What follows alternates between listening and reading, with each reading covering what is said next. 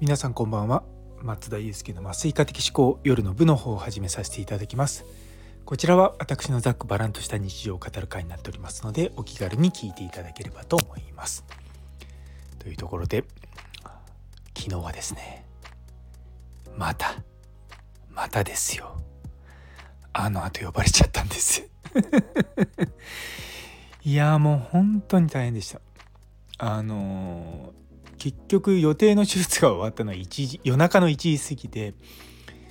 でそれからあの当直して仮眠を取ってたらもう2時間経たないうちに呼ばれて「緊急手術お願いします」って言われたんですよ。でその後あまあまあ、まあ、結局それが朝まで終わってなかったんですね。3時半ぐらいに呼ばれてじゃあ 3, 3時半か3時半に呼ばれて4時過ぎぐらいに手術室に来てみたいな感じだったんですね。であの麻酔科の当直4人でやってるんですけども、まあ、1人は、I、集中治療室 ICU にいてでもう1人は酸化麻酔ででまあ私と、まあ、レジデントの人とがまあ手術室なんですね。ただまあレジデントの先生がまあメインでずっとこうね1時までの麻酔をしてたので、まあ、できる限り寝かして、まあ、寝かしたいと思ってですねあの4時10分に患者さん来るんですけど、まあ、部屋の準備とか全部僕がして患者さん診察とかもしといて、まあ、もちろん一緒に麻酔をするんですけども、まあ、9時5分あ4時5分ぐらいにですね電話をして「とりあえずこの部屋に来て」って言ってあの彼が眠気まなこをこうこすりながらですね来てるところで、まあ、緊急の手術の麻酔を一緒にするっていうことをやってました。でもさすがにですねちょっと夜中の5時過ぎ5時半ぐらいですかねなってきて大変だなと思って。もしかしたらこのその酸化麻酔担当の先生あんま呼ばれてないんじゃないかなと思ってですね。あの病棟の方にもざわざわ行って「ねえねえねえ昨日の夜無痛分娩とかなかった?」とかですね看護師さんに聞いて「あのなかったですよ」って言われて。じゃあきっと彼は寝ているはずと思ってですね。朝明け方に「ごめん悪いんだけど」って言って。6時前ぐらいですかね「ちょっとでいいか麻酔変わってくんない?」って言って。あの休ませたいからって言って、まあ、僕も休んでなかったのもあってですね。ちょっと2人とも休みたいってのもあって。もうそこはもうチームとしてあのやっていかないと危ないと思ってですね。あの変わってもらいました。いや本当にありがたいなと思って。あのカナダにいた時もですねやっぱり朝8時から夜と翌朝の5時まで麻酔するっていうのはまあざらにあったんですよ。その時もやっぱりこう同じようにこう別の麻酔科医が同じあの病院の中にいたので、まあ、ちょっとあのあんま寝てなくてとかずっと手術が続いててちょっと辛いっていう弱音を吐くとですね助けてくれたりとかしてたのもあって、まあ、僕結構あのすぐ弱音吐くんですよ。無理とかでまあそういった時に甘えるとかそういったことは僕は大事だと思うんですね。まあ、もちろんそのね気張って頑張んなきゃいけない時は気張って頑張りますけどもさすがにちょっとですね うんずっと起きててねなんか事故が起こったりとかするのも嫌だし、うん、やっぱそこをですね今考えてます。あのー、明日の朝のね放送でもちょっと取り上げようかなと思うんですけども江南医療センターで亡くなった初の選考医かレジデントの先生の事件で、まあ、院長の先生が書類送検になったっていうのをちょっと見たりとかしてやっぱりこう働き方とかって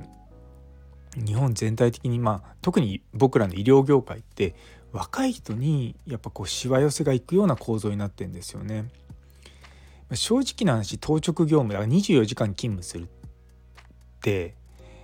あのもう40過ぎるとめちゃめちゃ辛いんですよ やってますけどあのなんでもう、まあ、40過ぎたぐらいからやっぱちょっと24時間勤務できないなってなってくるんですよね。でしかもそれがただ基本が寝てるような、まあ、24時間病院にいるっていうのと違ってうちの病院は、まあ、24時間ひたすらぶっ続けて麻酔するとかもざらにあるのでもうちょっとですね僕とか同期とかもしたりとかするんですね。あんまりこう健康に良くないだろうなっていうのはもう分かってるんですよ。うん、でねだからやっぱりそれをなんとかしないとなと思ってて、まあ、かといってじゃあ僕らがやりませんっていうとじゃあそれが下の世代にこうしわ寄せとしていっちゃうんですね。でだそれはやっぱ良くないからじゃあどうするかっていうと僕らが今考えてるのはまあ日勤夜勤だからその日夜の人はま夕方の4時ぐらいに行くで朝8時とか9時になったらもう帰るっていうことを今考えてるんですね。で実際できる日はやってるんですけどもなかなかできる日が少ないと。これを全体としてそのまあ僕らのこう医局としてというか、まあ、ほぼ病院としてですよね、まあ、認めてもらえるように今ちょっと交渉をちゃんとしていかなきゃいけないなっていうのを考えてます。一般の感覚からするとそんなの当たり前じゃないかと思うかもしれないんですけどもやっぱりこう異常な医療業界ですので、うん、ありえないことが未だにあるんですね。でうちはその当直明けもう朝になったら帰るんですけども診療科によっては翌朝までの翌日の昼ぐらいまでなんですよねだから朝8時に来て翌日の昼の12時に帰るっていうのもあるんですよ。でもそれって大体、まあ、あの基本的にはですね夜中寝てられるような設計にしてたりとかするんですね。でまあそのためにいろんなことを日中にやったりとかあのするんですよ。ただ、まあ、あのうちの病院の特性上夜中までずっと緊急手術があるししかもそこに加えて輪をかけてこう予定の手術が食い込んでこられるとですね正直言ってうん疲弊するんですよね で、まあ、疲弊するのは分かってるんで、まあ、なんとかこれをどうしようかって言ってですねいろいろと僕とか、まあ、いろんな医局のメンバーでですね相談しながら、まあ、のらりくらりとやってます。でもうもうねこれちょっとねもう現場でどうにかできるレベルじゃなくなってきたなっていう気もするんですよ。っていうのは病院は経営のために手術をたくさんしろって言うんですよ。でも麻酔科医はもうこのままだと疲弊して、まあ、辞め始めたら多分一気に崩壊するんですね。うち今人数が少しずつ増えてるんですけども。でも崩壊する時は一瞬です。もう一瞬で半分になります人数。僕今までこの業界20年近くいますけどもそんなの5万と見てきましたし下手すると4分の1になりますからね。病院側にを別に僕脅したくはないんですけどもでも正直な話僕はもう続けられないと思ったら続けないですしあの今の人たちっていうかまあ多くの人たちはそういう気持ちなんですよね。もちろんその、まあ、母校愛とか、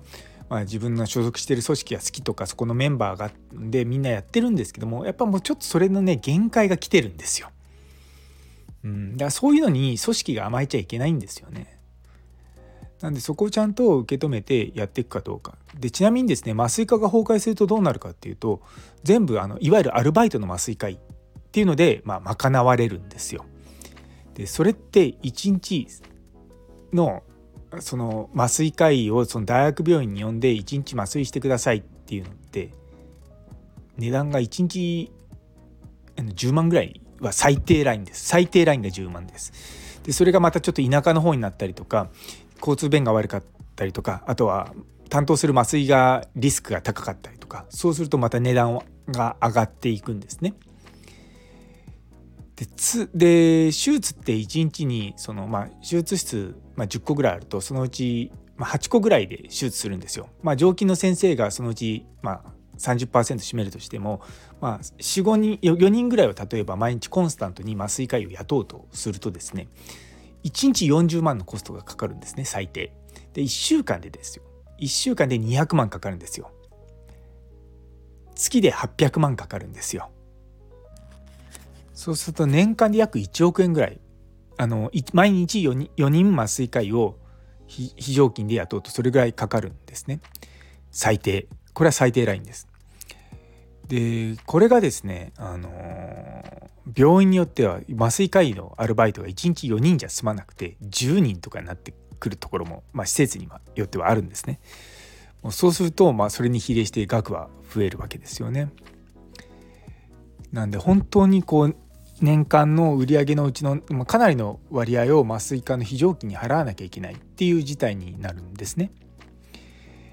まあ、うちは幸いまだ常勤の医師がほとんどいて非常勤の先生、まあ、そんなに1日10万うちは払ってないのであのそそんな痛そういった面での痛手っていうのはないんですけどもでもこれ崩壊するとそういう痛手を負わなきゃいけないなのでそういうのを負う覚悟で僕ら麻酔科医をペシペシ叩いて頑張らせるのかそれともじゃあそういうふうにならないようにどうすればいいのかっていうふうに病院が考えるのかってところのちょっと岐路に立ってるんですよね。でもそういったのってみんなあの空気と一緒でですねあの麻酔科医なんて空気みたいなもんなんで亡くなってみないと その大切さは分かんないんですよね。うんで亡くなった後にすごく後悔するんですよ。でそういう風になるとそっからあの回復するってめちゃめちゃ難しいんですね。それは麻酔科の努力だけじゃなくてあの手術室あと病院側の努力も必要だしたりとかもう本当にいろんなことやっていかないと難しいんですよね。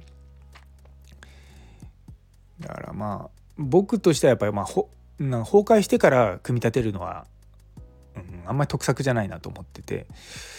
病院側でもねちゃんとこう交渉しながらやっていかなきゃいけないなとか思いつつもまあこういう日があるわけですよ。ね、いやなかなかこう現場の意見とかちゃんと聞いてくれる人いないんですよね。僕だって普段日常臨床あの現場で働いてて病院の幹部の人たちが来て「ねえねえどう?」とか聞かれたことないですからね。うんまあ、僕自身はそのあの自分の職場とか部署とかで看護師さんとか、まあ、あとうちのスタッフとかとは、まあ、よく話してなんか困ってることない？とか聞くんですけども、まあ、上に行けば上に行くほどやっぱそういったところをないがしろにしちゃう人がいるんですよね。なんですごくもったいないなと思いながらもいや今日は疲れました。というところですいませんちょっと、まあ、愚痴愚痴ですね愚痴が多くて申し訳ないなと思いながらはいというところで 今日という一日が皆様にとって素敵な一日になりますように。それではまた明日